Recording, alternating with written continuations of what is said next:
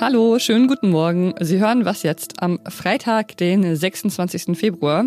Das ist der Nachrichtenpodcast von Zeit Online. Ich bin Pia Rauschenberger und ich spreche heute über den Parteitag der Linken und über WissenschaftlerInnen mit Kommunikationsproblemen. Aber jetzt kommen erstmal die Nachrichten. Guten Morgen, ich bin Christina Felschen.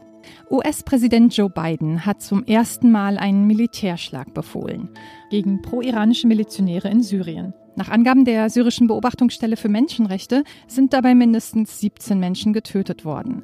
Drei LKWs mit Munition nahe der irakischen Grenze seien bombardiert worden. Die Angaben der Aktivisten lassen sich nicht unabhängig überprüfen.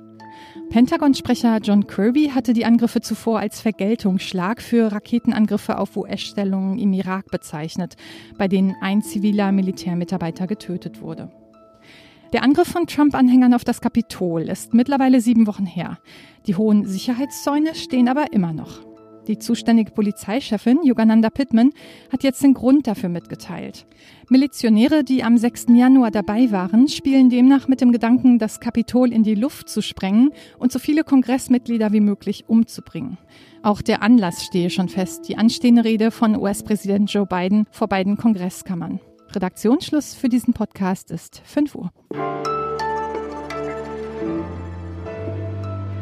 Digitale Parteitage bringen ja manchmal ungewollt heimliche Stars ans Tageslicht, so wie auch auf dem CDU-Parteitag im Januar. Vielleicht erinnern Sie sich noch an Herrn Adams, der mehrmals zugeschaltet wurde, aber immer nur schweigend vor seiner Schrankwand zu sehen war. Mal sehen, ob es so einen heimlichen Helden auch beim Parteitag der Linken geben wird. Der startet heute. 600 Delegierte treffen sich online. Im Mittelpunkt wird aber wohl erstmal die neue Spitze stehen, die die Delegierten wählen wollen. Über den Parteitag und über den Führungswechsel spreche ich jetzt mit unserer linken Expertin Katharina Schuler. Hi. Hallo. Nach fast neun Jahren verlassen ja jetzt äh, Katja Kipping und Bernd Rexinger die Spitze der Linken. Die beiden haben sich eine ähm, positive Bilanz bescheinigt. Äh, du ihnen auch? Naja, ich würde sagen, die Bilanz fällt gemischt aus. Einerseits kann man sicher äh, sagen, dass es den beiden gelungen ist, äh, mehr junge Leute wieder für die Linke zu gewinnen. Äh, sie haben sich im Westen etabliert, sind dort stärker geworden, regieren zum Beispiel in Bremen jetzt mit. Auf der anderen Seite muss man natürlich sagen, dass sie auch viele schlechte Wahlergebnisse in den letzten Jahren hatten, vor allen Dingen im Osten. Dort haben sie massiv an Wähler verloren, auch eben bei ihrer klassischen Kernwählerschaft, also den Arbeitslosen und auch den Arbeitern, die haben bei manchen äh, Wahlen in der Vergangenheit eben häufiger AfD als Linke gewählt und damit kann natürlich eine linke Partei nicht zufrieden sein. Bundesweit ist es auch so, dass die eher gerade bei sieben Prozent stehen und das sind zwei Prozentpunkte schlechter als bei der Bundestagswahl. Liegt das vor allem an dem Verlust in den ostdeutschen Bundesländern, den du gerade beschrieben hast? Ja, aber nicht nur. Also man kann sagen, die Umfragewerte sind eigentlich runtergegangen oder gerieten unter Druck in der Zeit, als es diese harte innerparteiliche Auseinandersetzung über die Flüchtlingspolitik gab. Und das hat natürlich der Linken auch geschadet, dass sie da einfach nicht mit einer Stimme gesprochen hat, anders als die Grünen, weil sie sich da eben dann auch nicht klar als eindeutig als Kraft für Flüchtlingssolidarität profilieren konnte. Und der andere Punkt ist sicherlich auch das Thema Klimaschutz, dass das so wichtig wurde in den vergangenen Jahren. Das hat natürlich eher den Grünen genutzt und Grüne und Linke äh, werben ja schon auch um ein ähnliches äh, Wählerpotenzial. Für den neuen Vorsitz kandidiert jetzt die äh, linken Chefin aus Thüringen, Susanne Hennig-Welsow, zusammen mit der Hessin Janine Wissler. Wofür stehen die beiden? Ja, interessanterweise sind die beiden ja äh, Fraktionsvorsitzende in den Ländern im Moment, wobei natürlich äh, Susanne Hennig-Welsow die Fraktionsvorsitzende einer Regierungsfraktion ist, äh, während eben Janine Wissler äh, seit schon immer sozusagen Oppositionspolitikerin ist.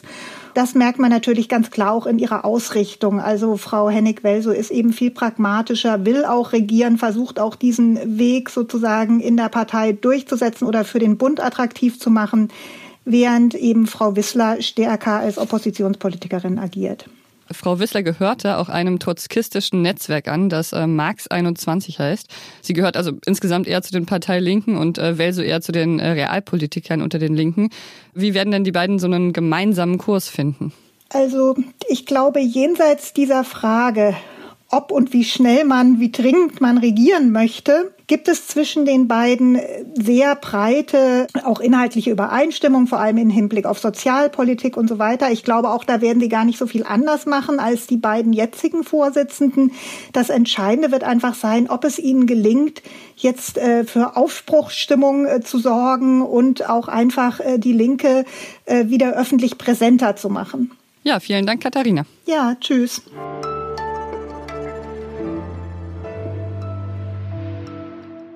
Und sonst so? Wenn die Friseure am Montag öffnen, dann können wir uns vielleicht alle ein bisschen in ein australisches Schaf namens Barack hineinversetzen.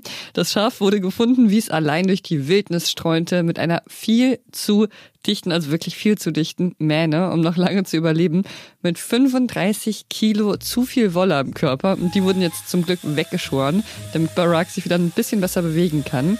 Und das sieht schon ziemlich unangenehm aus, kann man sich zum Beispiel in einem Reuters-Video anschauen. Und bei dem Anblick vergisst man auch wirklich sofort die paar Gramm zu viel auf dem eigenen Kopf. 61 Pullis oder 490 Socken hätte man aus der Wolle machen können, die Barack mit sich rumgeschleppt hat.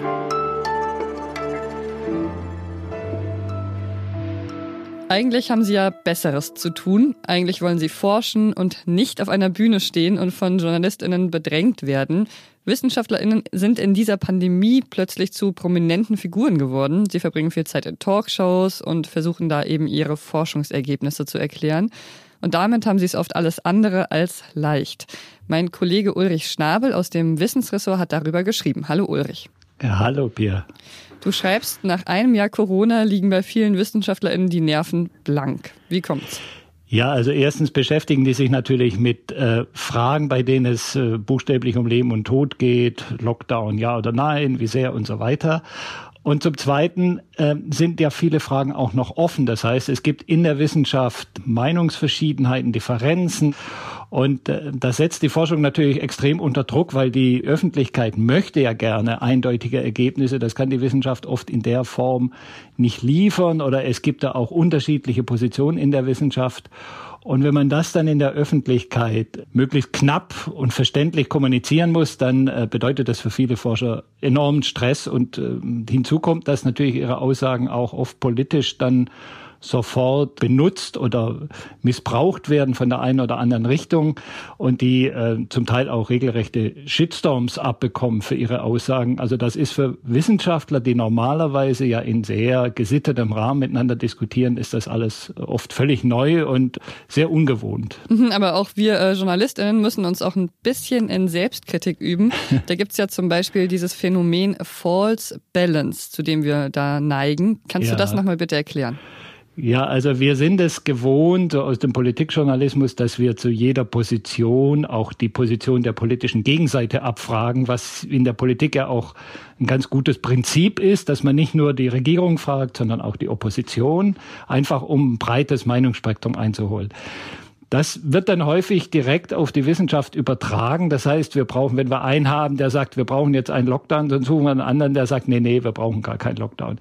Es kann dann sein, dass wir zu einer Frage, äh, sagen wir mal 90 oder 95 Prozent aller Forscher haben, die irgendwie der einen Ansicht zuneigen und nur eine verschwindend kleine Minderheit, die eine andere These hat. Und wenn man dann zu jeder Frage eine Gegenmeinung einholt, dann liefert das ein, ein falsches Bild, so eine falsche Ausgewogenheit. Man, man suggeriert zwar, man, man berichte ausgewogen, aber man liefert ein völlig verzerrtes Bild. Das kann man gut am Klimawandel erklären. Also heute sind äh, 95 Prozent aller Wissenschaftler überzeugt, dass der Klimawandel menschengemacht ist und dass wir auch einen deutlichen Klimawandel erleben. Und es gibt so ein paar einzelne Außenseiter, die eine andere Meinung haben.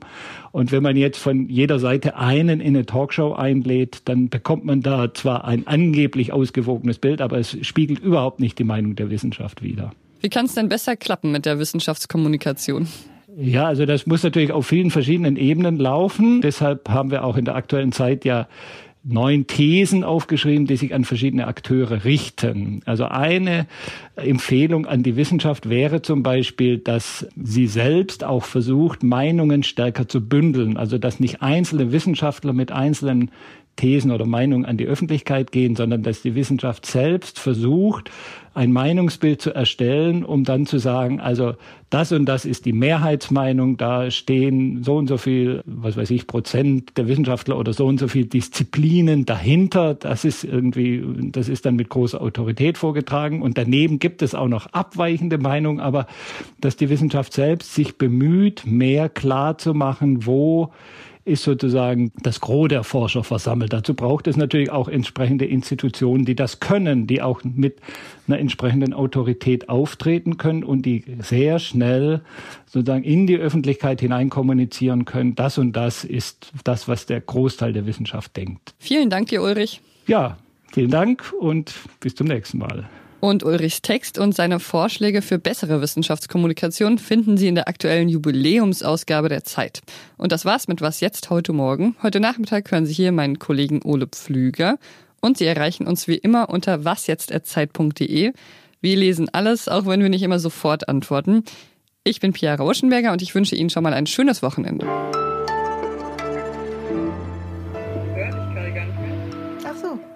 Aufnahme. Hörst du mich noch? Ja, ich höre dich sehr gut. Ich kann über den. Ah, okay.